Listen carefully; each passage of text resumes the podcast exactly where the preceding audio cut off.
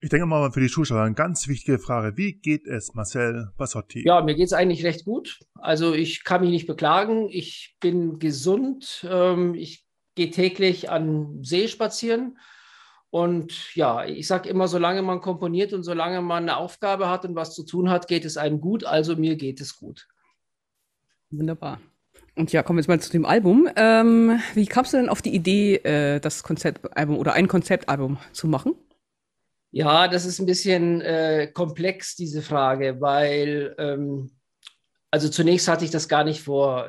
Also letztendlich, wie Corona losgegangen ist, war es so, dass es einige Produktionen bei mir gab, die sich verschoben hatten. Und manche wurden auch abgesagt, weil es einfach keine Drehtermine gab oder keine Möglichkeiten dazu. Und ähm, ich habe immer im Hinterkopf so ein paar Sachen, wo ich immer sage, wenn ich mal richtig Zeit habe, dann kann, könnte ich die verwirklichen. Und ich wollte eigentlich immer mal nur einen Western-Take schreiben, weil ich meine, wir wissen selber hier in Deutschland, Western-Filme sind sehr rar oder so gut wie gar nicht. Und ähm, alles spielt sich in Amerika ab oder in England oder in Australien. Und dann hatte ich eine Westernmusik geschrieben. Und das hatte mir so gut gefallen, dass ich dachte, schreib doch gleich einen nächsten Take in eine andere Richtung. Und so beim dritten, vierten Take kam so die Idee, warum machst du nicht äh, ein Konzeptalbum, also ein Album, das sich um ein Thema dreht, und zwar um Amerika oder um Amerikaner. Und ja, und so entstand dann langsam äh, Stück für Stück ein Werk nach dem anderen. Und ähm, ich hatte auch gar nicht vor, das eigentlich zu veröffentlichen. Ähm, dann hatte ich das aber ein paar Freunden und Kollegen vorgespielt und die sagten irgendwie, wow, das ist ja richtig gut und dass du auch sowas schreiben kannst oder sowas äh, komponierst. Und dann kam einfach die Idee, das Album zu veröffentlichen. Mhm. Wow. Ja. Ähm, mich wundert gerade die Tatsache, dass jemand zweifeln könnte, dass du sowas komponieren könntest. Ähm, also, wer dich kennt, der weiß eigentlich genau, dass du das machen kannst.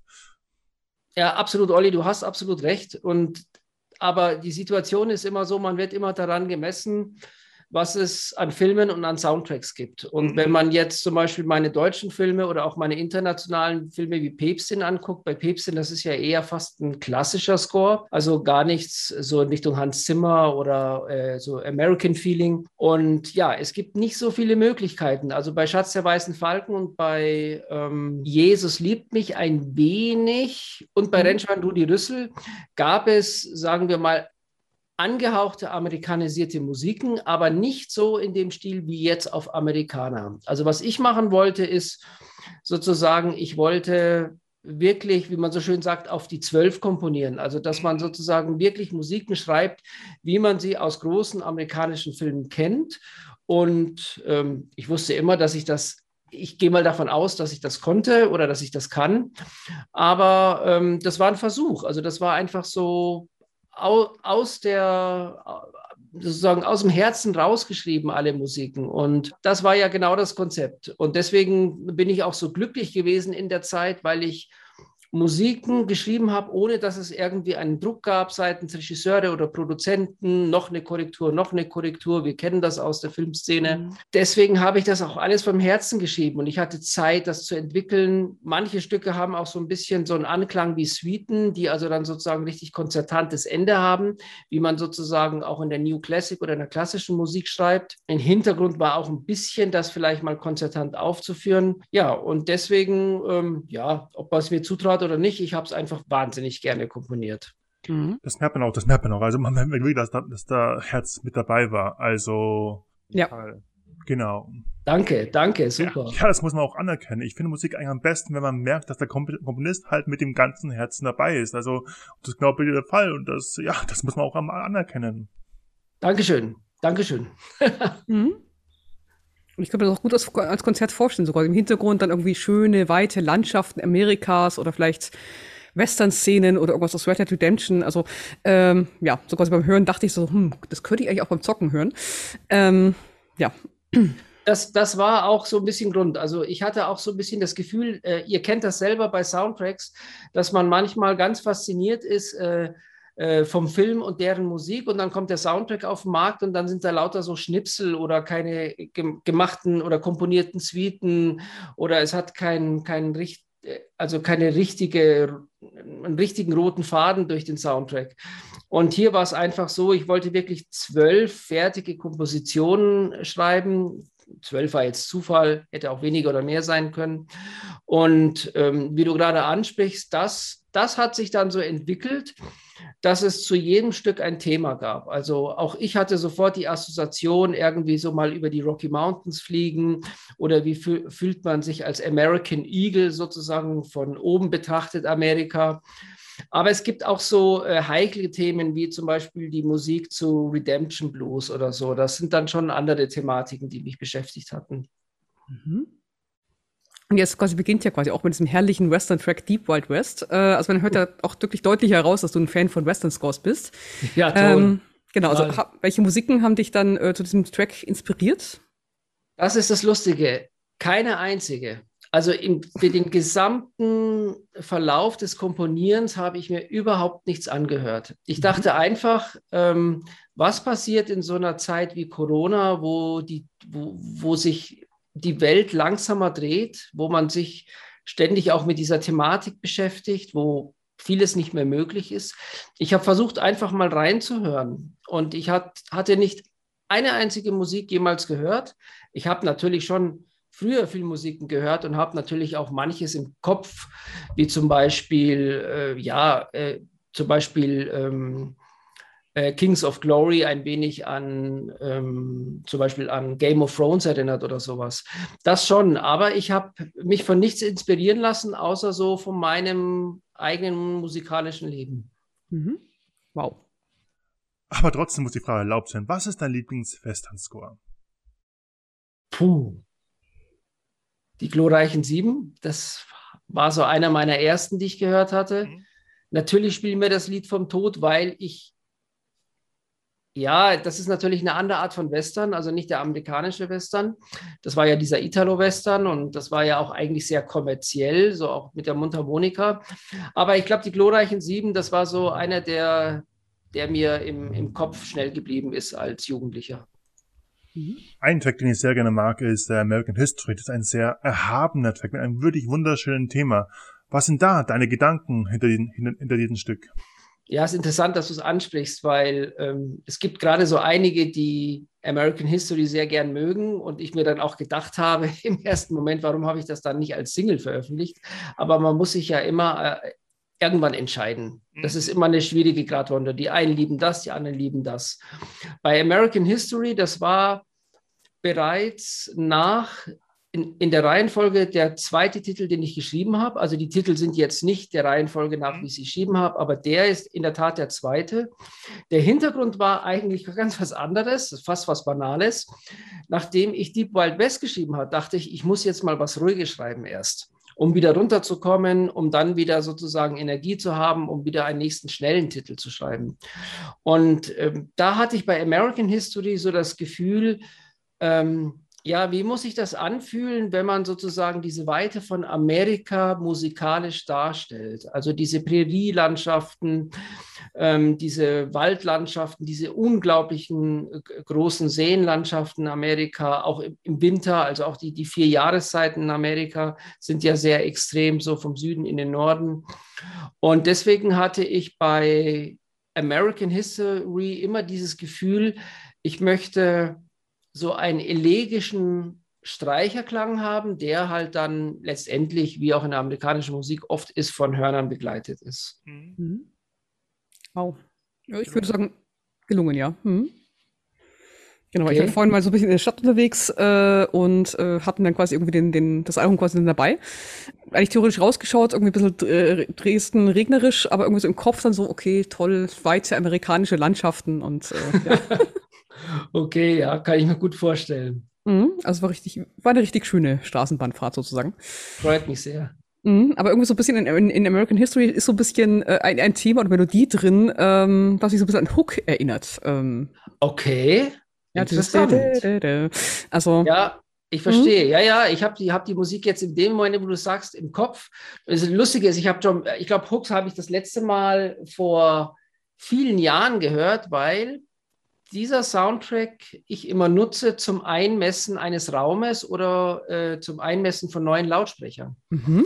Es ist für mich so eine Referenz-CD, weil ja der erste Teil ist ja mit Orchester und der zweite Teil auf dem Album ist ja eine Jazz-Komposition mit, also mit nur ein paar Instrumenten. Und ähm, klanglich ist das unglaublich schön. Und ähm, wie ich das neue Studio hier gebaut habe vor ist jetzt auch schon wieder zweieinhalb Jahre her, hatte ich äh, Hook gehört. Mhm. Aber wie gesagt, bin ich nicht auf die Idee gekommen, aber es ist ja immer so, irgendwann schreibt man irgendetwas und irgendwie hat es in irgendeiner Form wahrscheinlich schon gegeben. Mhm. Absolut, äh, keine Kritik. Nö, nö. Das ist äh, einfach nur ein schönes Déjà-vu-Erlebnis. Finde ich auch. Ich habe auch erstmal lange überlegt, was, woher kenne ich jetzt diese Melodie? Und Orne hat dann gesagt, ja, das ist Hook.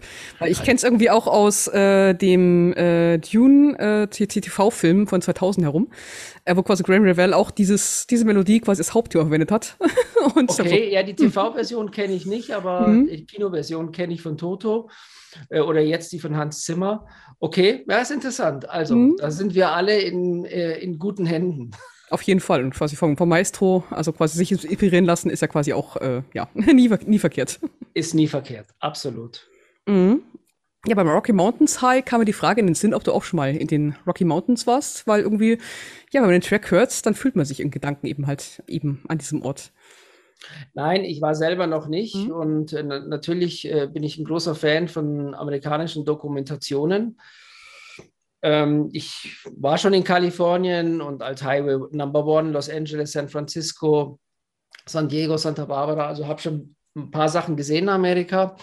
Aber ähm, ich war nicht dort und ich dachte mir einfach, ähm, ich stelle mir das alles visuell vor. Mhm. Also wie, wie fühlt sich Musik an in Amerika? Wie fühlt sich eine Schall, also ein, ein Soundtrack oder ein Album hier in diesem Fall an, der amerikanisch klingt, der amerikanisiert wirkt.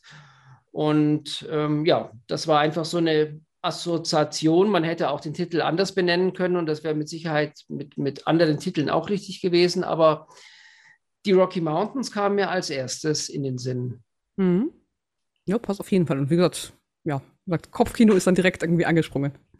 Okay. Mhm.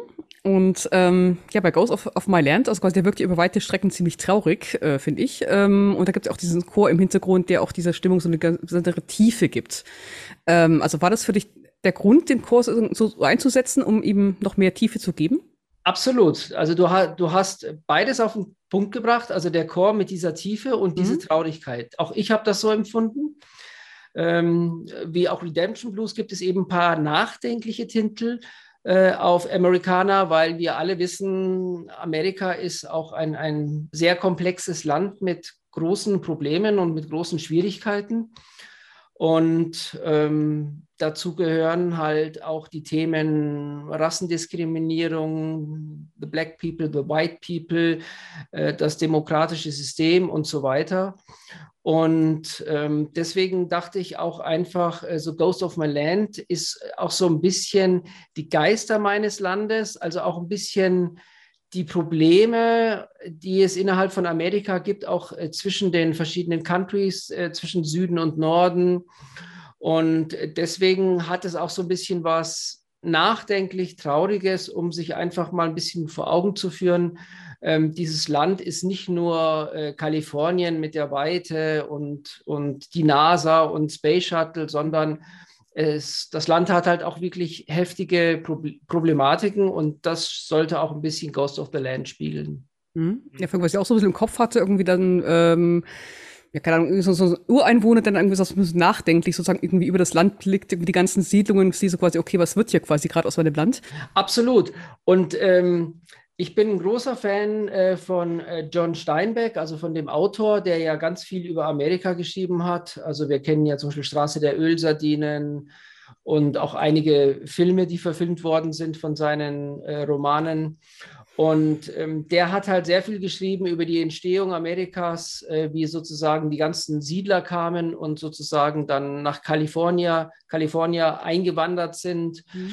und äh, die ersten Besiedlungen sozusagen die Nutzung der, äh, der, der Natur und äh, das Anpflanzen das ist auch alles so ein bisschen Ghost of the Land. Also, dass man sozusagen ein bisschen auch, der Ghost ist für mich auch so ein bisschen ähm, die Vorfahren der Amerikaner. Und wenn man es nochmal weiter zurückverfolgt, dann wären wir ja sozusagen schon bei den Native Americans, bei den Ureinwohnern Amerikas. Mhm. Ja. Ich bin gerade tief beeindruckt. ja, keine Ahnung. Das ist einfach wunderbar, wunderbar. Äh, das, das ist schön. Ja, jetzt kommen wir zu etwas Banalen. Äh, Kings of Glory. Jetzt nicht, dass der Track banal ist. Nein, auf keinen Fall, auf keinen Fall. Aber du hast ja vorhin schon gesagt gehabt, dass, äh, der Track wäre ein bisschen so, als ob Ramin Javadi bei dir zum Essen vorbeigeschaut hat und dann mal mit dir ein bisschen über die Musik gesprochen. Ähm, ja, aber ähm, was sind deine Gedanken hinter diesem Stück? Ja, hm. Also Kings of Glory ist ganz speziell, weil ähm, das Erste, was mich Leute gefragt haben, wie die zweite Single auf dem Markt gab, in Amerika gibt es doch gar keine Könige. Absolut berechtigt. Und ich habe das von vorher schon gewusst. Ich habe das schon vorher schon gewusst. Meine Intention war, und natürlich kann man das aus einem Soundtrack und auch aus einem Album, es gibt ja auch jetzt zum Beispiel keinen äh, keinen physischen Tonträger, dass man im Booklet nachlesen könnte, mhm. äh, was das für eine Bedeutung hat. Mir ging es eben darum, dass ähm, also sozusagen die Eroberung Amerikas äh, durch, die, äh, durch die Spanier letztendlich, also durch Kolumbus und letztendlich auch durch die Engländer, die dann letztendlich den ganzen den nordamerikanischen Raum besiedelt haben. Ähm, ich habe mich auch eine Zeit lang mit amerikanischer Literatur beschäftigt, also war da auch war ein Fable für mich. Und deswegen ging es mir eben Kings sozusagen die, die englische Krone und die spanische Krone. Es gab ja da auch regelrechte Kriege zwischen den beiden äh, um Besiedlungen von verschiedenen Ländern und alles Mögliche.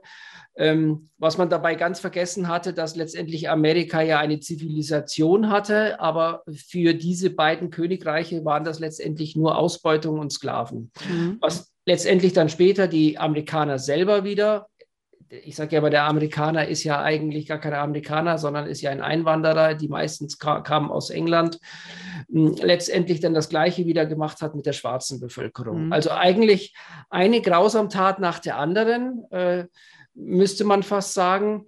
Und deswegen war für mich Kings of Glory äh, musikalisch ebenso ein, ein, ein Take der Eroberung. Also sozusagen so ein, eine Musik, die nach vorne schreitet, die durch, durch Trommeln, also ich habe, wenn ich mir das so vorstelle, wie das damals war mit diesen riesigen Schiffen und die sind da angekommen und dann kamen ja auch Musiker wirklich raus, die dann getrommelt haben, dass sozusagen die Armee nach vorne schreitet. Eigentlich alles, alles traurig, wenn man es so bedenkt, aber mhm. wenn wir uns heute internationale Filme angucken, wie äh, Braveheart oder sowas und sind fasziniert, dann sind wir fasziniert von dem Film. Wir wollen aber alle persönlich nicht auf dem Schlachtfeld sein. Und mhm. deswegen dachte ich, ähm, ich bin nicht auf dem Schlachtfeld, sondern ich erzähle hier nur Geschichten musikalisch. Und deswegen sollte eben bei Kings of Glory sollte es eben darum gehen, sozusagen die Geschichte Amerikas durch, äh, durch die Spani spanische Krone und durch die englische Krone zu erzählen. Und deswegen auch dieses Temporeiche, das etwas Archaische, dann der Einsatz mit dem Chor. Mhm. Wir, de wir denken ja immer noch an, den, an die legendäre Verfilmung mit äh, Gérard Depardieu. Ähm, da hat ja die Musik von äh, Wengeles auch was Archaisches. Ähm, war auch so ein bisschen so eine Assoziation. Auch da gibt es ja so einen Eingangsmarsch. Ja, deswegen ist für mich so Kings of Glory einer der ganz wichtigen Titel gewesen auf diesem Album. Mhm. Ja, wie gesagt, es ist halt irgendwie echt eine Mischung irgendwie aus Jawadi und dir. Das ist, ähm, ja. ja. Wenn man es so nennen will, ja, auch da ist es lustig. Äh, ich habe auch da nichts angehört, aber natürlich, klar, als Komponist habe ich natürlich ein Thema wie Game of Thrones oder welches oder auch Wengelis, das habe ich natürlich im Kopf und das kann man natürlich nachsingen oder nachspielen auf dem Klavier. Mhm. Ähm, aber es war keine Assoziation von Game of Thrones, sondern wenn eher sozusagen von den alten 50er äh, und 60er Jahre Eroberungsfilme aus Hollywood. Mhm. Wow. Aber ja, trotzdem halt, wie gesagt, lustige, ja, lustiger Zufall sozusagen. Genau. Ja, absolut. Mhm. Also jetzt nicht so von wegen, oh mein Gott, er kopiert da quasi Giovanni, sondern wirklich, als hätte, wäre wär kurz vorbeigekommen und ihr hättet euch mal kurz über Stile ausgetauscht. Also, ja.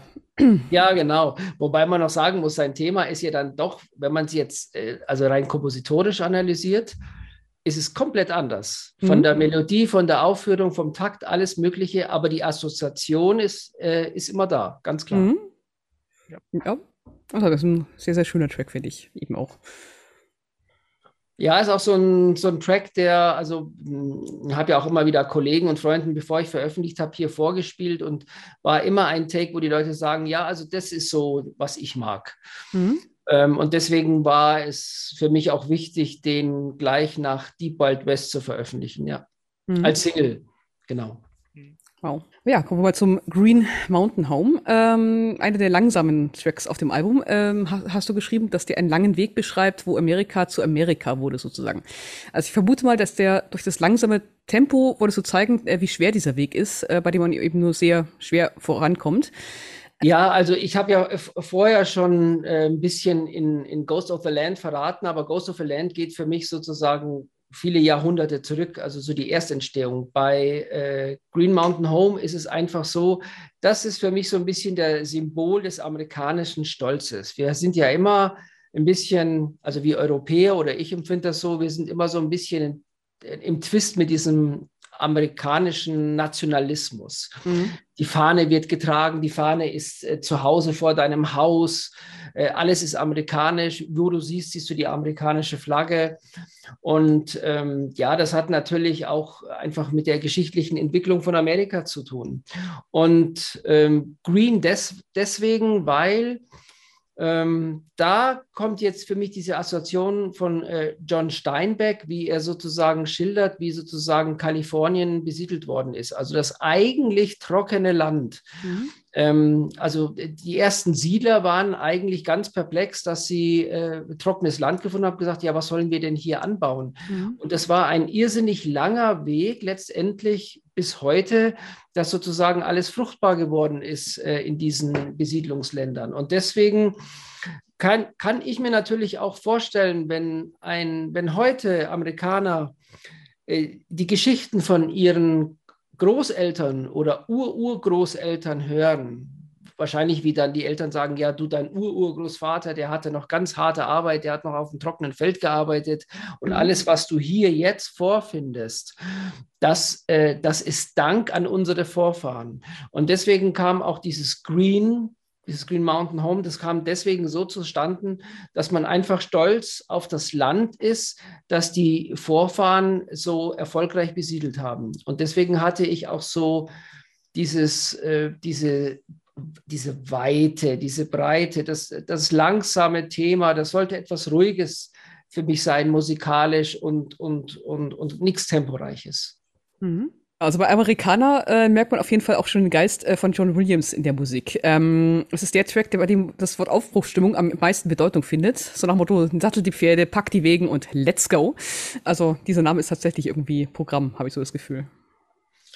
Auf den Punkt. Genau das ist Amerikaner. Und das war auch immer, das war für mich immer klar, es wird einen Titel auf dem Album geben, der auch wie das Album heißt. Und das war für mich die schwierigste Herausforderung. Gerade Amerikaner war für mich sehr komplex, weil ich dachte irgendwie, das muss etwas sein, was äh, die Themen miteinander verbindet. Auch das werdet ihr auch im Video sehen, das am äh, kommenden Montag ja auch startet. Ähm, und im, im Amerikaner-Video sieht man auch diese, die, diese ganze Dimension. Und das ist, das war für mich ganz wichtig. Ich habe jetzt gar nicht so sehr an John Williams gedacht, aber John Williams ist halt einfach, man kann schon sagen, ein Filmkomponisten, Veteran Amerikas. Also mhm. ich meine, Welt, das kann man ja gar nicht in Worte fassen, was der alles geschrieben hat und was der alles geleistet hat. Und er hat natürlich wahnsinnig viele Filme geschrieben. Da geht es über den amerikanischen Stolz von A bis Z alles verbaut, musikalisch, was man verbauen kann, pathetisch bis zum Abwinken und trotzdem in höchster Qualität komponiert. Und deswegen war für mich Amerikaner musikalisch eine Aufbruchstimmung, das gesamte Paket Amerikas zu erzählen. Aber, jetzt kommt ein Aber, ein bisschen kommt da auch noch was anderes ins Spiel, und zwar mein damaliges äh, Musikstudium am Richard Strauss Konservatorium. Mhm. Ähm, wie ich angefangen hatte, äh, Musik zu studieren, hatte ich ja noch Filmmusik noch überhaupt nicht im Kopf. Und ich hatte mich eigentlich im Endeffekt mit der ganzen klassischen Musik aus, auseinandergesetzt. Mozart, Beethoven, Brahms, Schubert, Schumann und so weiter. Und es gab einen Komponisten, ähm, der mich am meisten fasziniert hatte von allen, und der war George Gershwin. Mhm. Und das ist ja im Endeffekt, wenn wir jetzt mal die, die ersten großen Filmkomponisten alle weglassen, war er für mich ja der Wegbereiter. Einer der großen Wegbereiter der Filmmusik. Wäre er nicht so früh verstorben, hätten wir mit Sicherheit einige Soundtracks noch von ihm erlebt, die halt nie zustande gekommen sind, weil er genauso wie Mozart mit 38 hm. äh, verstorben ist. Und Gershwin war für mich ein unglaubliches Vorbild, weil ich selber äh, in meiner Abschlussprüfung im Konservatorium die Rhapsody in Blue gespielt hatte. Und ich immer wusste, die Werke sind unheimlich schwierig und komplex. Könnte ich heute überhaupt nicht mehr spielen. Also wäre undenkbar. Und ähm, wie ich die gespielt habe damals, die Rhapsody in Blue, habe ich gesagt, er trifft Amerika auf den Top, also auf den Kopf musikalisch. Absolut. Das ist, da ist ganz Amerika vorhanden in den Musiken von Gershwin. Und deswegen ist das, wenn für mich so eine, eine Mischung zwischen Gershwin, wenn überhaupt, äh, Williams und Co. Also das war so ein bisschen die Assoziation. Es fängt ja ein bisschen äh, mit diesen schnellen Streicherbewegungen an das Stück.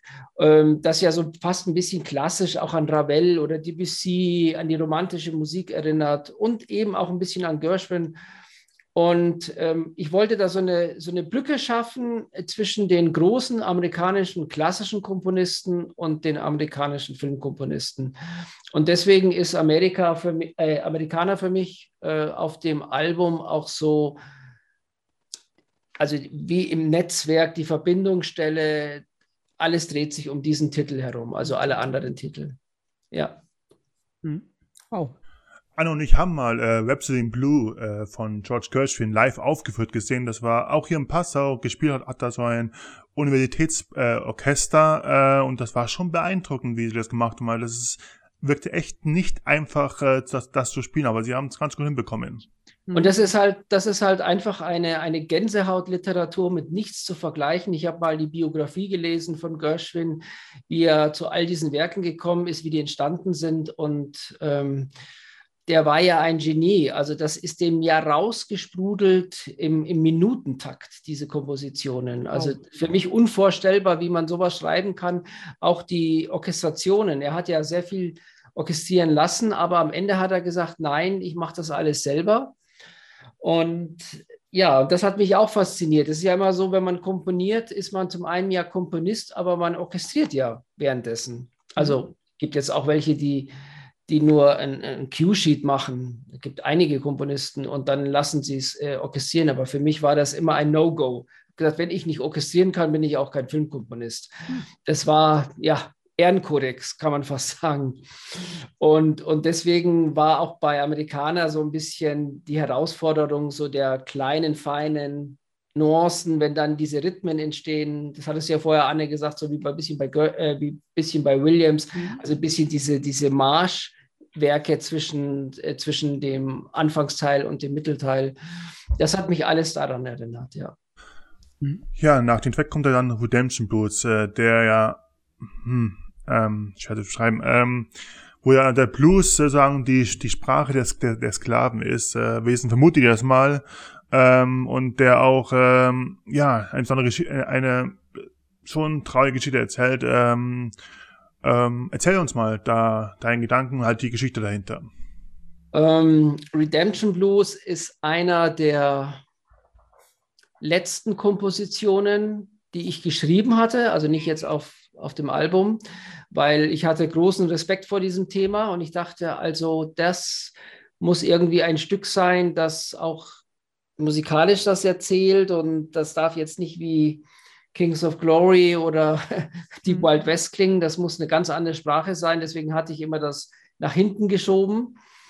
Und ähm, irgendwann hat jetzt mit der Musik überhaupt nichts zu tun und ihr wisst wahrscheinlich besser, wie, diese, wie dieser Soundtrack Soundtrack heißt, weil ich habe ihn nicht mehr im Kopf. Es gibt einen Soundtrack von Thomas Newman, der sehr modern, klassisch, atonal ist, geht, geht über irgendeine Zweite Weltkrieg-Geschichte. Aber ihr wisst es wahrscheinlich jetzt ah, auch. Äh, 1917? Das äh, kann es sein, ja. Das wird doch dann eher der Erste Weltkrieg. Stimmt, war Erste Weltkrieg, ja, stimmt. Ja, vielleicht war es auch der Erste Weltkrieg, die Geschichte. Das ist so eine verzwickte Geschichte, wo er einen, einen fast klassisch atonalen Score geschrieben hat. Und ich war völlig verwundert. Man hat fast überhaupt nichts von Thomas Newman in seiner klassischen Struktur des Komponierens mhm. erkannt. Ähm, und ich war so fasziniert, wie wandlungsfähig äh, man als Komponist sein kann. Und deswegen dachte ich bei Redemption Blues, äh, ich brauche auch etwas, was, was ein bisschen zerpflückt ist in der Musik und, mhm. und im Stück. Und deswegen fängt es auch erst mit bisschen diesen tonalen und leicht schrägen Akkorden an, also diese eigentlich schweren Akkorde. Für mich war das auch ein bisschen das Symbol des, des, des Schreins der Sklaven auf den Feldern, also dieses, dieses, dieses Losschreien und, und dieses Leid zu erzählen. Ähm, und dann auch diese, auf der einen Seite hat für mich die Melodie etwas Schweres, aber auf der anderen Seite hat sie auch so was Gesungenes. Also ich hatte immer gedacht, es soll so klingen, wie wenn die ganzen wenn damals die schwarzen Sklaven auf den Feldern gesungen haben, um sich eigentlich äh, Mut anzusingen, mhm. weil sie Angst hatten, am nächsten Tag zu sterben oder umgebracht zu werden oder die Frauen vergewaltigt zu werden. Es war ja eine, eine einzige Schande, was Amerika mhm. da gemacht hat. Aber es gibt natürlich auch viele andere Länder auf dieser Welt, die immer noch heute das Gleiche oder Ähnliches machen. Und deswegen war für mich Redemption Blues ganz wichtig, ähm, dass man eben dieses Leid erzählt der amerikanischen Sklaverei, die ja auch relativ spät geändert hat.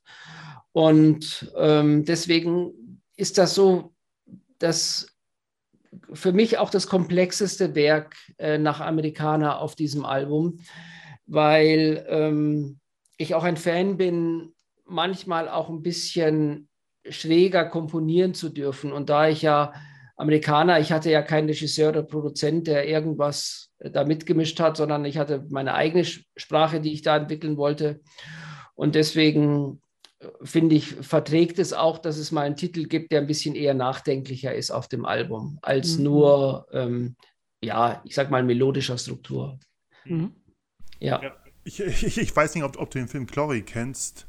Ja, natürlich. Natürlich. Ähm, ja, da gibt es kurz bevor sie zur letzten Schlacht gehen, äh, haben sie ja so vom Lagerfeuer und erzählen so fast in bluesartiger Weise äh, ihre, ihre Geschichte, ihre, ihre, Gedanken. Genau. Äh, das, an das hat mich gerade, an das wurde ich gerade erinnert, während du gerade äh, deine Gedanken hinter, hinter den Stücke erzählt hast. Also, wow, ich habe gerade ein bisschen Gänsehaut, wirklich ein bisschen Gänsehaut ich wiederhole mich gleich wieder mal. Ähm, ich bin wirklich tief beeindruckt, weil du, wie du dir diese Herausforderung angenommen hast, der halt äh, erstmal die ganzen vielen Gedanken zu den Stücken äh, und äh, damit hast du ja nicht den einfachen Weg gewählt, sondern wirklich den etwas schwereren und ich bin froh und äh, ja, das wurde damit, damit wurden wir als Zuhörer auch wirklich mit großartiger Musik belohnt. Äh, ich bin tief beeindruckt. Danke. Auch beim nächsten Track, The Story of Hope, äh, wie du da musikalisch die Hoffnung dargestellt hast.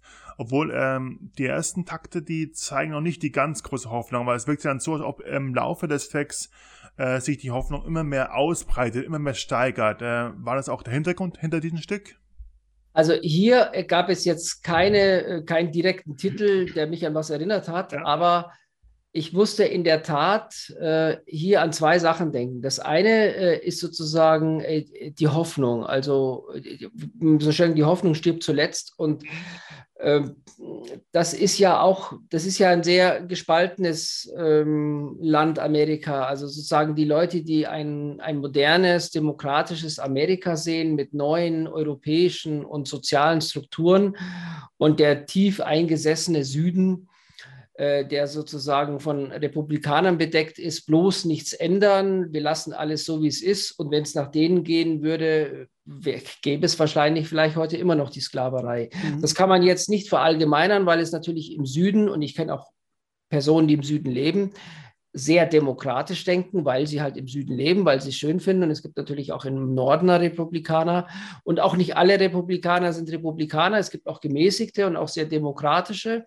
Aber wir haben es alle in der Trump-Zeit erlebt, äh, diese Zerwürfnisse.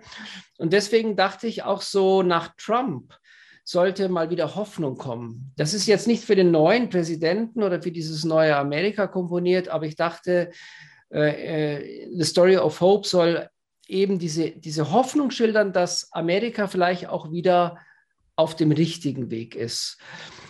Und das andere, was mich ein bisschen inspiriert hat, war Minimal Music. Weil ja The Story of Hope, das sind ja sozusagen aus, eigentlich so aus vier Akkorden sozusagen so ein geschichtetes Thema, das ein bisschen so wie in einem, in einem Kanon funktioniert. Mhm. Und äh, das ist ja ein ähm, klassischer, klassische Vorgehensweise bei Minimal Music. Und was ich an Minimal Music immer so toll finde, ist, ähm, du hast es ja vorher schon, Olli, gesagt, es schichtet sich und baut sich dann immer mehr auf. Eigentlich fast zu einem Rausch kann man sagen. Das wird ein richtiger Rausch, als würde man Drogen einnehmen oder irgendetwas. Und das ist ja bei Minimal Music oft möglich, dadurch, dass sich äh, die Musik immer wieder wiederholt und schichtet, äh, wird sie, kann sie immer größer werden und kann auch wieder kleiner werden. Deswegen auch die beiden, äh, das äh, Violine und Bratsche, die das sozusagen anfangen und dann letztendlich wie so ein Quartett durch, durch Cello und so weiter durchgeht. Und dann geht es durch die Farben durch des Orchesters, in den Woodwinds, in den Brusses, in den Streichern und dann auch immer das Perkussive äh, bei Story of Hope, also das, dieses Temporeiche, so, so wie so ein Schlussakkord, ähm, wollen wir doch alle hoffen, dass diese Welt äh, auch mit all diesen Problematiken, die wir gerade haben, auch besser werden kann. Mhm. Schöner Gedanke. Ja. ja. Ja, das war auch so ein bisschen Story, äh, das war auch so ein bisschen der Gedanke hinter diesem Titel, ja. Mhm. mhm. Ja, dann hoffen wir einfach alle gemeinsam. Ja, absolut. Hoffnung ist, Hoffnung ist wichtig. Mhm. Ja, sehr wichtig. Ja. Genau. Wie ich schon seit Anfang der großen Krise sage, ich mag Hoffnung. Ja, da können wir, glaube ich, alle drei zusammen, absolut. Mhm. Ich sage, es ist nicht einfach, irgendwie sie zu haben bei manchen Sachen, wo sie denkt, oh Gott, wie soll das eigentlich so weitergehen? Aber ähm, dann hört man wieder von irgendwelchen schönen Meldungen und denkt sich, okay, ja, Hoffnung ist, ist da, ich mag Hoffnung. Machen wir weiter. Ab, absolut, so sehe ich es auch. Genau, aber jetzt wird's mal ein bisschen feierlicher mit Christmas Town. Da oh, dürfen ja. natürlich die Glocken auch nicht fehlen. ähm, und ja, amerikanische kann wohl eine Weihnachtsmusik nicht klingen. Ähm, ist es auch für dich persönlich die liebste oder liebste Art von Weihnachtsmusik? So quasi Hauptsache für Glöckchen und feierlich und äh, ach. Also interessanterweise gar nicht. Oh. also wenn ich ähm, wenn ich äh, Christmas Town so hören würde, würde ich es jetzt nicht äh, würde ich echt nicht freiwillig jetzt ein, äh, ein Weihnachtsalbum schreiben. Aber was mich fasziniert hat, war einfach immer diese amerikanischen Weihnachtsfilme, also dieses Gesamtpaket. Natürlich ein unglaubliches Klischee an Romantik, an Kitsch und alles Mögliche. Und ich bin gerne bereit, auch äh, mal einen richtig romantischen oder kitschigen Film anzugucken. So ist es nicht. Aber ich hatte immer das Gefühl, zu Amerika gehören einfach äh, Weihnachtsfilmmusiken. Die mhm. sind überall vertreten und denken wir auch an die großen Zeiten von Bing, Bing Crosby, Frank Sinatra. Äh, alles wahnsinnig toll mit, äh, mit, mit Streichern eingespielt. Ich habe gerade ein Buch gelesen über die Entstehung von White Christmas, mhm. was ich gar nicht wusste, der erfolgreichste Titel der Welt. Also da ist Michael Jackson ganz hinten. Mhm. Also das ist, kann man sich gar nicht vorstellen, wie erfolgreich dieser äh, Titel gespielt wird, immer noch. Und äh, wie der entstanden ist zum Beispiel und so weiter. Und äh, da dachte ich einfach damals, ich muss einen, einen Christmas-Titel schreiben. Und natürlich hat er natürlich auch die Tubular Bells drin und die Pauke und die Gran Cassa und die Cymbals und das Aufgehen. Also ist alles sozusagen ein bisschen drin. Aber Christmas Town ist jetzt nicht ein ganz klassischer Weihnachtstitel für mich, also dass man die, die von, von vorne bis hin, hinten die Assoziation hat, das ist Weihnachtsmusik, sondern ich habe ein bisschen mehr das Fest drumherum gehört. Also das Fest, wie eine Familie in Amerika Weihnachten feiert, mit dem großen Christmas Tree, der so viele Lampen hat, dass er fast schon umfällt. Äh, das ist ja alles hier gar nicht so extrem in Deutschland, also wenn man das in, in amerikanischen Filmen sieht. Und mir war einfach wichtig, äh, dass dieser Titel ähm, einfach eine, sag mal, klassisch strukturierte, schöne Melodie hat und an das, ja, wenn man das so nennt, an das, an das Weihnachtsfest in Amerika erinnert.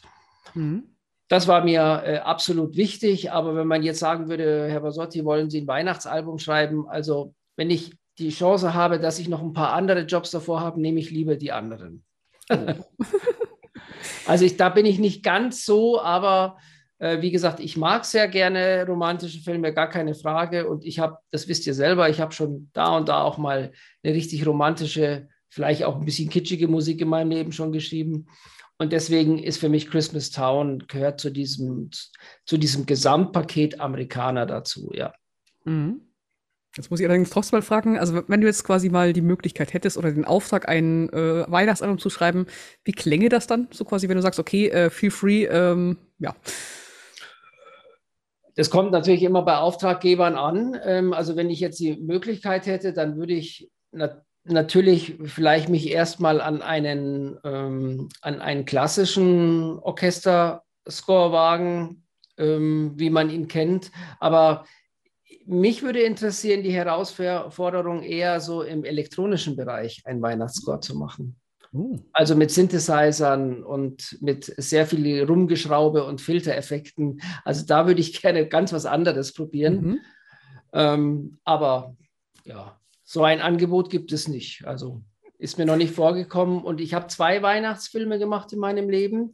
Interessanterweise ist einer davon auch einer meiner erfolgreichsten Fernsehfilme aller Zeiten und auch der ARD überhaupt aller Zeiten. Mhm. Das ist dieser äh, O Tannenbaum. Mhm. genau. Und ja, das ist natürlich schon ein bisschen Weihnachtsmusik im klassischen, klassischen Sinne. Äh, damals gab es überhaupt kein Etat dazu. Also das ist so ganz kleines Orchester und ähm, ja, sehr kommerziell, muss man jetzt ganz einfach sagen, war einfach so gewünscht und da muss man dann auch durch. Mhm. Als Komponist. Ist nicht immer alles Friede, Freude, Eier gucken. Ja, wir haben leider das Budget nicht, sonst würde ich sofort sagen, okay, mach mal äh, uns eine Weihnachtsmusik, aber. Ganz klar. Wenn, wenn das Budget stimmt, dann würde ich natürlich im, im, im Stile von, weiß ich nicht, von Jerry Goldsmith oder von Alan Silvestri für mich einer der ganz großen Komponisten so in dem Bereich natürlich sowas schreiben. Ganz klar. Mhm. Ja, ich sag aber, wenn wir, wenn wir dich jetzt beauftragen würden, so quasi mach uns mal eine schöne äh, ähm, Synthesizer-Weihnachtsmusik. aber sag ja, wir haben, wir haben das Budget nicht, also da tut der Cinema World noch ein bisschen. Alles ist gut, okay. Ich würde echt gerne mal hören, so quasi, wie klingt das diese moderne Weihnachtsfilmmusik mit Synthesizer? Das ist irgendwie, hm. Ja, ja, ich meine, da muss man sich mal überlegen. Olli, du könntest dich ja auch ransetzen mit dieser Thematik. Genau, hockt euch mal zusammen. Gemeinsame Herausforderung. Mhm. So irgendwann ein Christian Special 2028 oder 38. Genau. Möchte ich dann das haben hören. Wir schon, dann haben wir schon das nächste Thema. ah, cool. Aber zurück zu Amerikaner und äh, Sword of the Ancestors. Ähm, da bist du auf den amerikanischen Bürgerkrieg äh, eingegangen. Äh, da quasi mal so ein bisschen provokantere Frage. Auf wessen Seite ist denn die Musik? Natürlich auf gar keiner. Also mhm. es, ähm, ich hatte mal ein, ein Buch gelesen über, über den amerikanischen Bürgerkrieg und ähm, wir kennen ja auch Filme da, darüber, äh, aus Amerika, bekannte Filme. Hat nicht auch Oliver Stone einmal, bin jetzt nicht ganz sicher, mhm. äh, was darüber geschrieben. Und ähm, ja, also auf keiner Seite, weil äh, das ist ja immer noch ein, ein wahnsinnig schweres Thema. Wer war schuld daran? Ähm, gut, also ich meine, es hat natürlich irgendwann angefangen und ähm, es ist ja bis heute noch so ein, so ein Thema der Spaltung. Also ich habe ja immer so das Gefühl, in den Zeiten, wo Trump war und wo auch so Interviews von Amerikanern im Fernsehen geführt werden, also so über, über so massive rechte Republikaner, ähm, da war, fand ich den Bürgerkrieg allgegenwärtig. Also ich habe das richtig rausgehört, dass man, dass es da Leute gab, die gesagt hat, wenn es nach mir geht, können wir sofort loslegen. und wir machen den Norden platt und der Norden macht den Süden platt. Also das ist natürlich, das ist eine allgegenwärtige äh, ähm, Gefühlsebene, die ich auch nicht, ich bin jetzt kein Amerikaner in dem Sinne, dass ich ein Amerikaner oder ein Amerika-Fan bin, aber ich bin natürlich ein Fan der amerikanischen Filmmusik. Mhm. Und deswegen habe ich ja auch Amerikaner geschrieben. Also ich, ich habe immer diese Musiken geliebt. Ich habe schon als Jugendlicher während meiner Schulzeit bin ich in Star Wars gegangen. Also ich war immer verrückt nach Filmmusik, aber habe relativ erst sehr spät mit Filmmusik angefangen, gegenüber anderen Kollegen, die ja 10, 15 Jahre früher als ich angefangen haben. Also der, der Anfang dieses Werkes hat ja so ein bisschen was Archaisches. Also es fängt relativ schnell an und saust in einen großen Rhythmus. Also es ist so wie eine Einleitung sozusagen, dass die, dass die Truppen des Nordens und des Südens schon bereitstehen, in Amerika sozusagen gegenseitig zu kämpfen. Und ähm, deswegen habe ich auch, äh, auch dieses Cello-Thema. Also das ist auch so ein bisschen drumherum. Es wird ja auch am Ende sehr ruhig, das Stück. Und irgendwann ja war ja auch dieser Krieg zu Ende und die Schlacht zu Ende und jede Schlacht hört irgendwann in Ruhe auf. Mhm. Und plötzlich sind die Leute erlöst und sagen, es ist endlich vorbei. Das war auch für mich so ein Ruhepol musikalisch, das am Ende mit diesem, mit diesem fast klagenden Solo-Cello diese, diese Musik zu erzählen. Ähm, und es war für mich ganz wichtig, dass diese Geschichte Amerikas auf diesem Album muss erzählt werden, also musikalisch zumindest. Ich meine, das ist nicht wegzudenken. Das war ein, in dieser jungen Geschichte Amerikas, darf man aber nicht vergessen, so alt ist Amerika nicht, war das ein, ein ganz schlimmer Tiefpunkt des Landes und vor allem also der amerikanischen Bevölkerung. Wir sprechen ja jetzt hier nicht von einem Auswärtskrieg, sondern sozusagen wirklich von einem Bürgerkrieg, wie es ja auch in Spanien war damals mhm. und so weiter. Und deswegen, ähm, ja, deswegen wollte ich eben die, musikalisch diese Geschichte erzählen zwischen Süden und Norden. Und ob Süden oder Norden, das ist nicht wesentlich in der Musik, sondern wichtig ist halt einfach die, die Stimmung, die ich damit äh, simulieren wollte, zeigen wollte. Mhm. Ja. Die Ruhe kommt am meisten eher von den Gedanken, endlich ist es vorbei. Und äh, dann ist es auch egal, ob auf welcher Seite gestand, du gestanden bist. Ähm, ja, äh, so sehe ich es auch. So sehe ich es auch, genau. Ja, danach kam dann das, die Hollywood-Symphonie, das Grand Finale. Äh, ich fühle mich da ein bisschen an die 90er erinnert musikalisch. Ähm, ist es auch eine Zeit, die du vermisst oder? Hm. Also es war für mich immer klar, äh, wenn ich jetzt zwölf Werke habe, ein Werk, das sollte natürlich Hollywood sein. Wenn ich Amerikaner erzähle, ist Hollywood äh, aus den 20er Jahren, ist das ungefähr so entstanden oder ein bisschen davor, ja. sollte erzählt werden. Und dann dachte ich auch, ja, mein Gott, Hollywood kannst du in verschiedenste Richtungen erzählen und äh, Hollywood verbindet man immer mit großen Filmen, mit Glamour, mit Weltstars. Da ist ja auch der Titel Stars entstanden.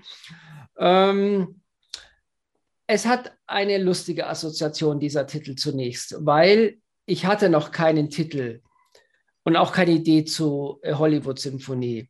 Ich hatte einen Titel in der Schublade. Ähm, ich hatte, glaube ich, ein, zwei Titel in der Schublade, die haben es aufs Album nicht geschafft, weil sie mir dann persönlich doch nicht so gefallen haben.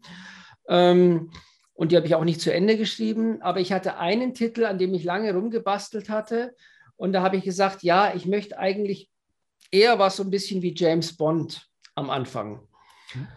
Und ich habe dann angefangen zu schreiben und war völlig fasziniert. Und nach zwei Tagen äh, habe ich plötzlich aufgehört zu schreiben, dachte ich, Marcel, James Bond, das ist ein englisches Thema. Das hat nichts mit Amerika zu tun. Das geht nicht.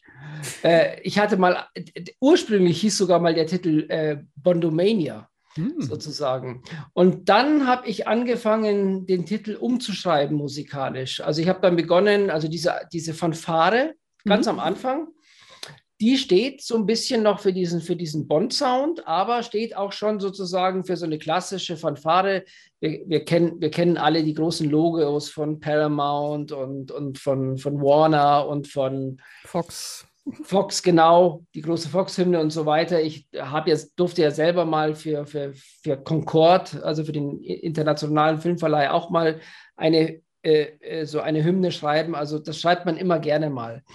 Aber ähm, das hört ja relativ schnell auf. Also nach, schlag mich tot, nach ungefähr einer halben Minute ist ja sozusagen diese Fanfare zu Ende. Ähm, dann geht es ja eher in einen elegischen Teil. Und dann geht ja eigentlich diese Rhythmussektion erst los. Also so gegen Mitte des Stückes fängt es ja an, dann rhythmisch zu werden und fast ein bisschen wie so ein Marsch nach vorne treibend. Und zum Ende öffnet sich der Titel halt so in diesem gnadenlosen Hollywood. Also wir haben alle schon Hollywood-Dokumentationen äh, gesehen und äh, ich weiß das auch aus der Filmszene. Also ich kenne ja auch ein paar Schauspieler. Also ein Schauspieler lebt irgendwie nie in seiner Welt. Also in der normalen Welt, sondern immer nur in der Welt sozusagen der Filme. Und manchmal, wenn du dich mit einem Schauspieler triffst, dann denkst du dich, du triffst dich gerade mit dem in seiner letzten Rolle oder in seiner jetzigen Rolle. Aber selten sind die Leute so wirklich auf dem Boden. Also empfinde ich so.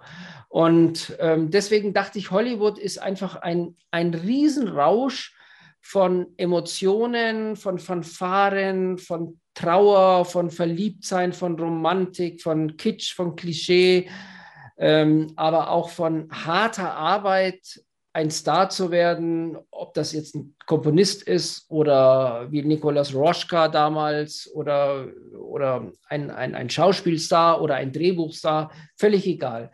Hollywood-Symphonie sollte eben, deswegen auch Symphonie, sollte wie so eine Symphonie ist, also die sozusagen aus mehreren Teilen besteht, sollte so eine kurze vierminütige, ich glaube, so lange ist der Titel in etwa, äh, Geschichte über, über Hollywood erzählen. Aus mhm. meiner Sicht, wie ich Hollywood empfinde. Und deswegen, ähm, ja, es ist so ein Titel, wenn ich jetzt, glaube ich, kompositorisch was rauspicken würde, ist es ein, einer der Titel, die mir persönlich besser gefallen aber auf dem Album wollte ich ihn als allerletztes haben, weil er für mich die Geschichte dieses Albums zu Ende erzählt.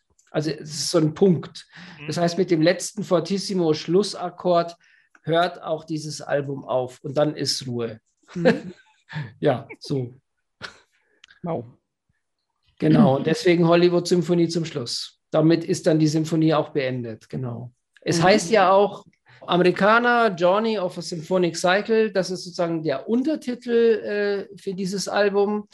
Und ähm, genau, also sozusagen eine, eine Geschichte eines symphonischen Zyklus, natürlich aus Amerika erzählt und aus der amerikanischen musikalischen Sichtweise erzählt, ja. Mhm. Genau. Und deswegen endet es damit auch. Und deswegen hatte ich auch das Gefühl, das muss jetzt der letzte Titel sein. Da gibt es jetzt keinen Titel 13 oder 14 mehr. Jetzt ist für mich die Geschichte persönlich zu Ende erzählt. Mhm. Erinnert ein bisschen an die, an, an, an die Endcredits von einem Film, wenn dann da, ja. da ist dann meist auch so, ja, Suite genau. oder halt Symphonie halt, wo genau. alles zusammenkommt, dann wusch, dann vorbei Genau. Hätte ich auch Endcredits nennen können, genau, mhm. Endcredits. Aber ich glaube, ich glaube, es gibt einige Titel, die heißen Endcredits. Oder auf Elfman irgendwie der Grand, Grand Finale, sowas, äh, oder wie heißt Ja, oder Final Confrontation. Nee, nee.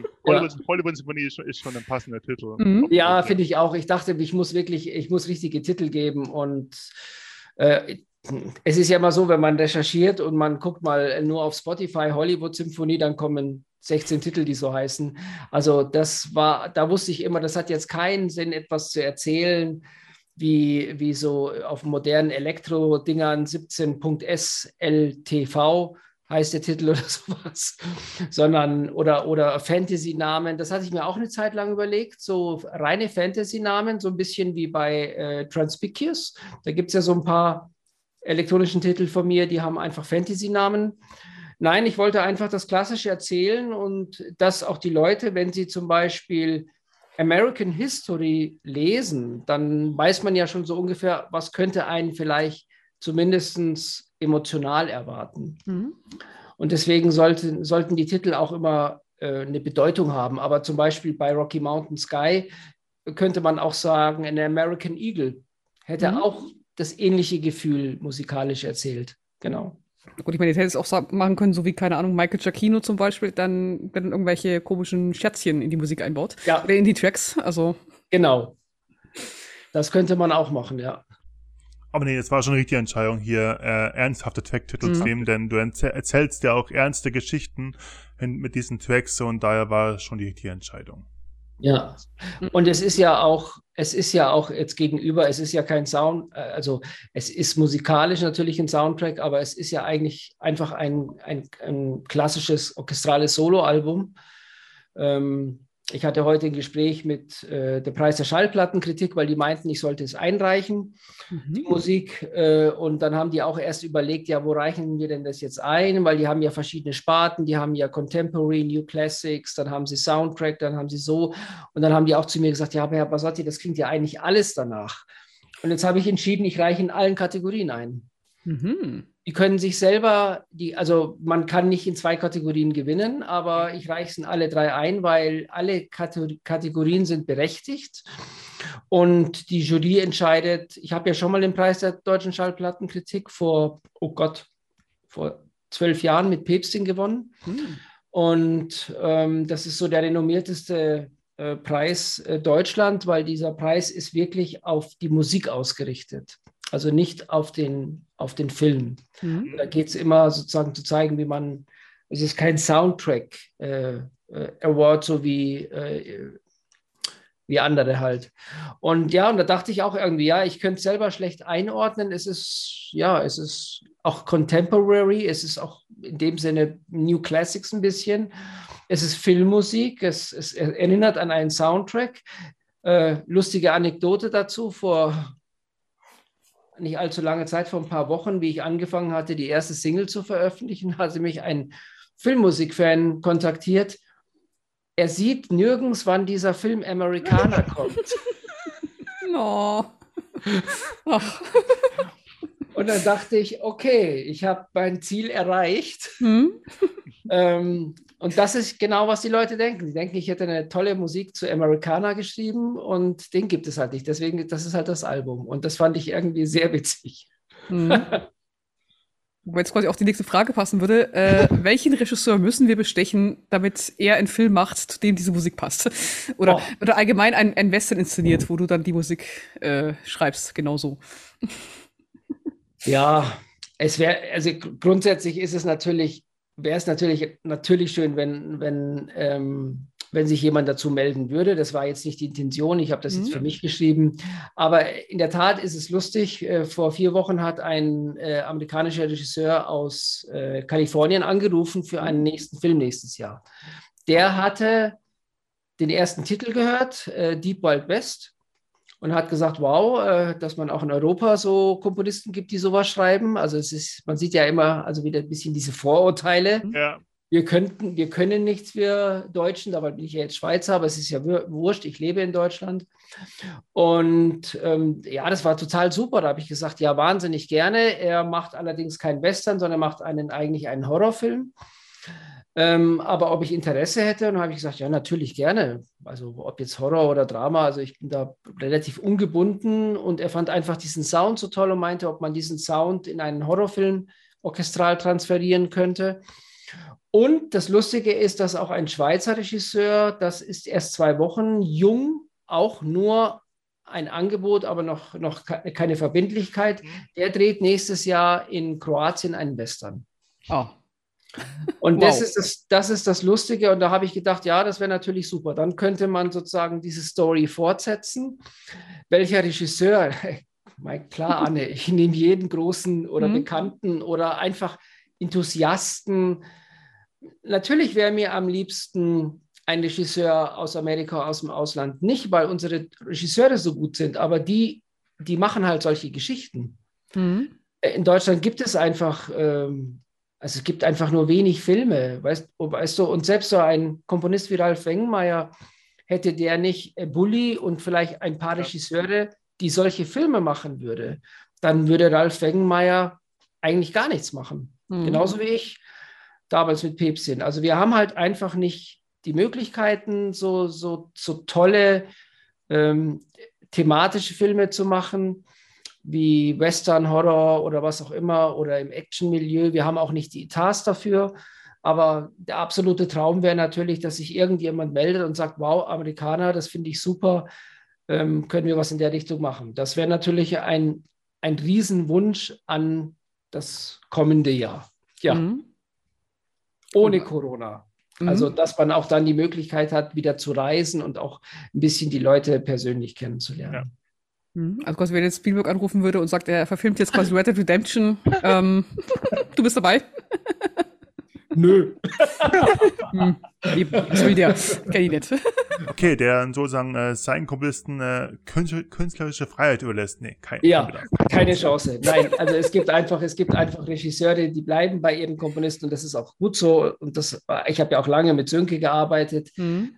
Ähm, ähm gut, jetzt arbeitet jemand anders mit ihm oder wieder jemand anders. Das ist aber auch so ganz normal äh, im, im Milieu.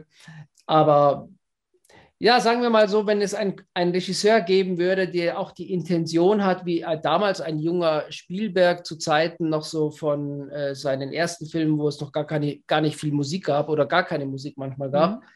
ähm, der den Enthusiasmus hat, solche musikalischen äh, amerikanischen Filmmusiken, wie sie auf Amerik Amerikaner drauf sind, so auch zu erzählen, sein Film. Das wäre toll. Genau. Mhm. Also das wäre das wär natürlich eine schöne Herausforderung, weil ähm, wenn jetzt, klar, auch wenn jetzt jemand anruft und sagt irgendwie wahnsinnig, ich finde Amerikaner toll, ich mache aber, könnten Sie auch was Elektronisches schreiben? Mhm. Natürlich kann ich was Elektronisches schreiben, aber das wäre ja wäre nicht die Intention, genau. Mhm. Okay, wir müssen einen Regisseur finden, der coole Geschichten erzählen kann und ein cooles Etat hat. Okay. Absolut. Und Kann über bitte jemand Spielberg klonen? Und über die Beteiligten und Tantiemen reden wir dann später. Mhm. Genau. wir, wir, wir, überlegen immer, mal. genau, ich bin immer offen für sowas, genau. Mhm. Deswegen, wir finden, dann vermitteln wir, genau. Ja, wenn wir schon mal dabei sind, äh, was sagt äh, was bringt die Zukunft für dich? Nun gut, also ähm, ich habe ja jetzt sozusagen Amerikaner erst vor kurzem abgeschlossen und jetzt läuft bis Anfang November die Werbekampagne fürs Album. Also da habe ich noch sehr viel zu tun und noch sehr viel zu machen und das macht auch ihr, ihre groß Spaß. Ähm, jetzt ist erstmal, gibt es jetzt erstmal zwei Premieren zu meinem neuen Film Klabautermann hm? von Anke Sevenig. Das ist eine Schauspielerin, die ähm, das Fach gewechselt hat. Das ist ihr Debüt, äh, Debütfilm als Regisseurin. Und da ist jetzt demnächst in Frankfurt und in äh, Hofpremiere. Der Film ist auch schon nominiert auf, äh, äh zum Hessischen Filmpreis. Also insofern macht er so gerade seine Runde. Und jetzt beginne ich im November, Dezember sozusagen mit dieser Musik zu werben. Das ist ein rein elektronischer, fast Sounddesign-Score. Also mhm. da, das, da, da geht schon, es geht jetzt nicht in die Richtung wie Dune, aber ich würde mal sagen, das ist sehr, sehr experimentell und ist mit einfach mit solchen Synthes da wie im Hintergrund aufgenommen und viel geschraubt worden. Und da erzähle ich eine ganz andere musikalische Sprache. Das ist ja eher ein Drama, dieser Film, mit einem leicht komödiantischen Wert. Und ja, jetzt wäre für, für nächstes Jahr werden eben diese beiden Filme geplant, der Horrorfilm und der Western. Mhm. Das ist jetzt gerade so in der Entstehung. Mhm. Und ähm, ja, ich will noch nicht zu viel verraten. Es gibt mehrere kleine Projekte, auch sowas. Ich mache auch ähm, gerade was mit den Fanta 4, mhm. aber nicht so, wie ihr euch das jetzt so vorstellt. Also es ist ein bisschen andere Thematik, die ich hier die ich hier mache. Aber auch das ist ein Projekt, das ist mal ein bisschen so ein Outstanding-Projekt. Mhm. Ähm, ich habe ja jetzt sehr viel mit diesen äh, Film-Music-Coachings angefangen. Das habe ich einfach in der Zeit von Corona genutzt, weil man sich nicht mehr treffen konnte. Das heißt, also es gibt jetzt sogar die Möglichkeit, eine Art Filmmusikstudium bei mir absolvieren, oh. äh, in, dem, in dem sozusagen die Coaches äh, verschiedenste Module bekommen des, äh, des Komponierens. Mhm. Ähm, das kann man richtig ausdehnen. Es gibt also 18 verschiedene Module, die ich entwickelt habe. Und ähm, man kann, also ich habe jetzt so ungefähr 12 bis 14 Coaches und das sind unterschiedlich in unterschiedliche Entwicklungen, sehr junge, talentierte und auch ältere, talentierte Komponisten. Ähm, das ist etwas, was ich immer schon machen wollte, hatte nicht so die Zeit dafür. Das mache ich auch viel. Ich bin auch in Planung eines neuen Albums. Da bin ich gerade so kurz vor Start. Mhm. Ja, und dann mal gucken, was jetzt mit Klabautermann und mit all diesen Filmen passiert. Äh, äh, mit der Regisseurin ist für nächstes Jahr äh, ein Kinoprojekt auch geplant mit Anke Sevenig. Das ist aber gerade in der Förderungsphase. Das heißt, ähm, da müssen wir erstmal die finanziellen Mittel durchkriegen. Also es ist viel Bewegung, äh, noch nicht ganz konkretes, aber viel zu tun. Ja. Mhm. Also dir wird es quasi nicht langweilig so die nächste Zeit. Nein, nein. Mir, also ich glaube, mir wird es nie langweilig. Ich bin so Schön. untriebig und unruhig und ständig was tun. Also Langweile äh, bedeutet für mich immer Depression und uh, das ist gar nichts für mich. Mhm. Ich brauche immer irgendetwas drumherum, auch in diesen, gerade jetzt so in diesen Winterzeiten, wo es so lang dunkel ist. Das ist nicht so meine Welt. Ich würde lieber in Kalifornien leben, wo es immer hell ist. Mhm. Ähm, deswegen, ich, irgendwas gibt es immer zu beschäftigen. Und ich möchte auch noch ein bisschen äh, so im richtig elektronischen Synthesizer-Bereich ein bisschen was machen. Da habe ich auch gerade so ein paar Ideen. Bin gerade mal wieder so äh, auch nicht orchestral unterwegs. Mhm. Cool. Ja, wollte gerade sagen, das war's an unsere Fragen. Ähm, okay. Auch, noch, auch schon mal ich sage von meiner Seite aus, äh, ja, genau. Vielen, vielen Dank für deine Zeit, das tolle Interview. Ja. Bitte, bitte, danke. Also auch von meiner Seite ganz toll, äh, Anne und Olli, ihr habt das ganz super gemacht. Ich habe mich äh, echt aufgehoben gefühlt und freue mich immer, mit äh, Filmmusik-Enthusiasten sich unterhalten zu können über, über Gott und die musikalische Welt. Dankeschön. Danke euch auch, ja.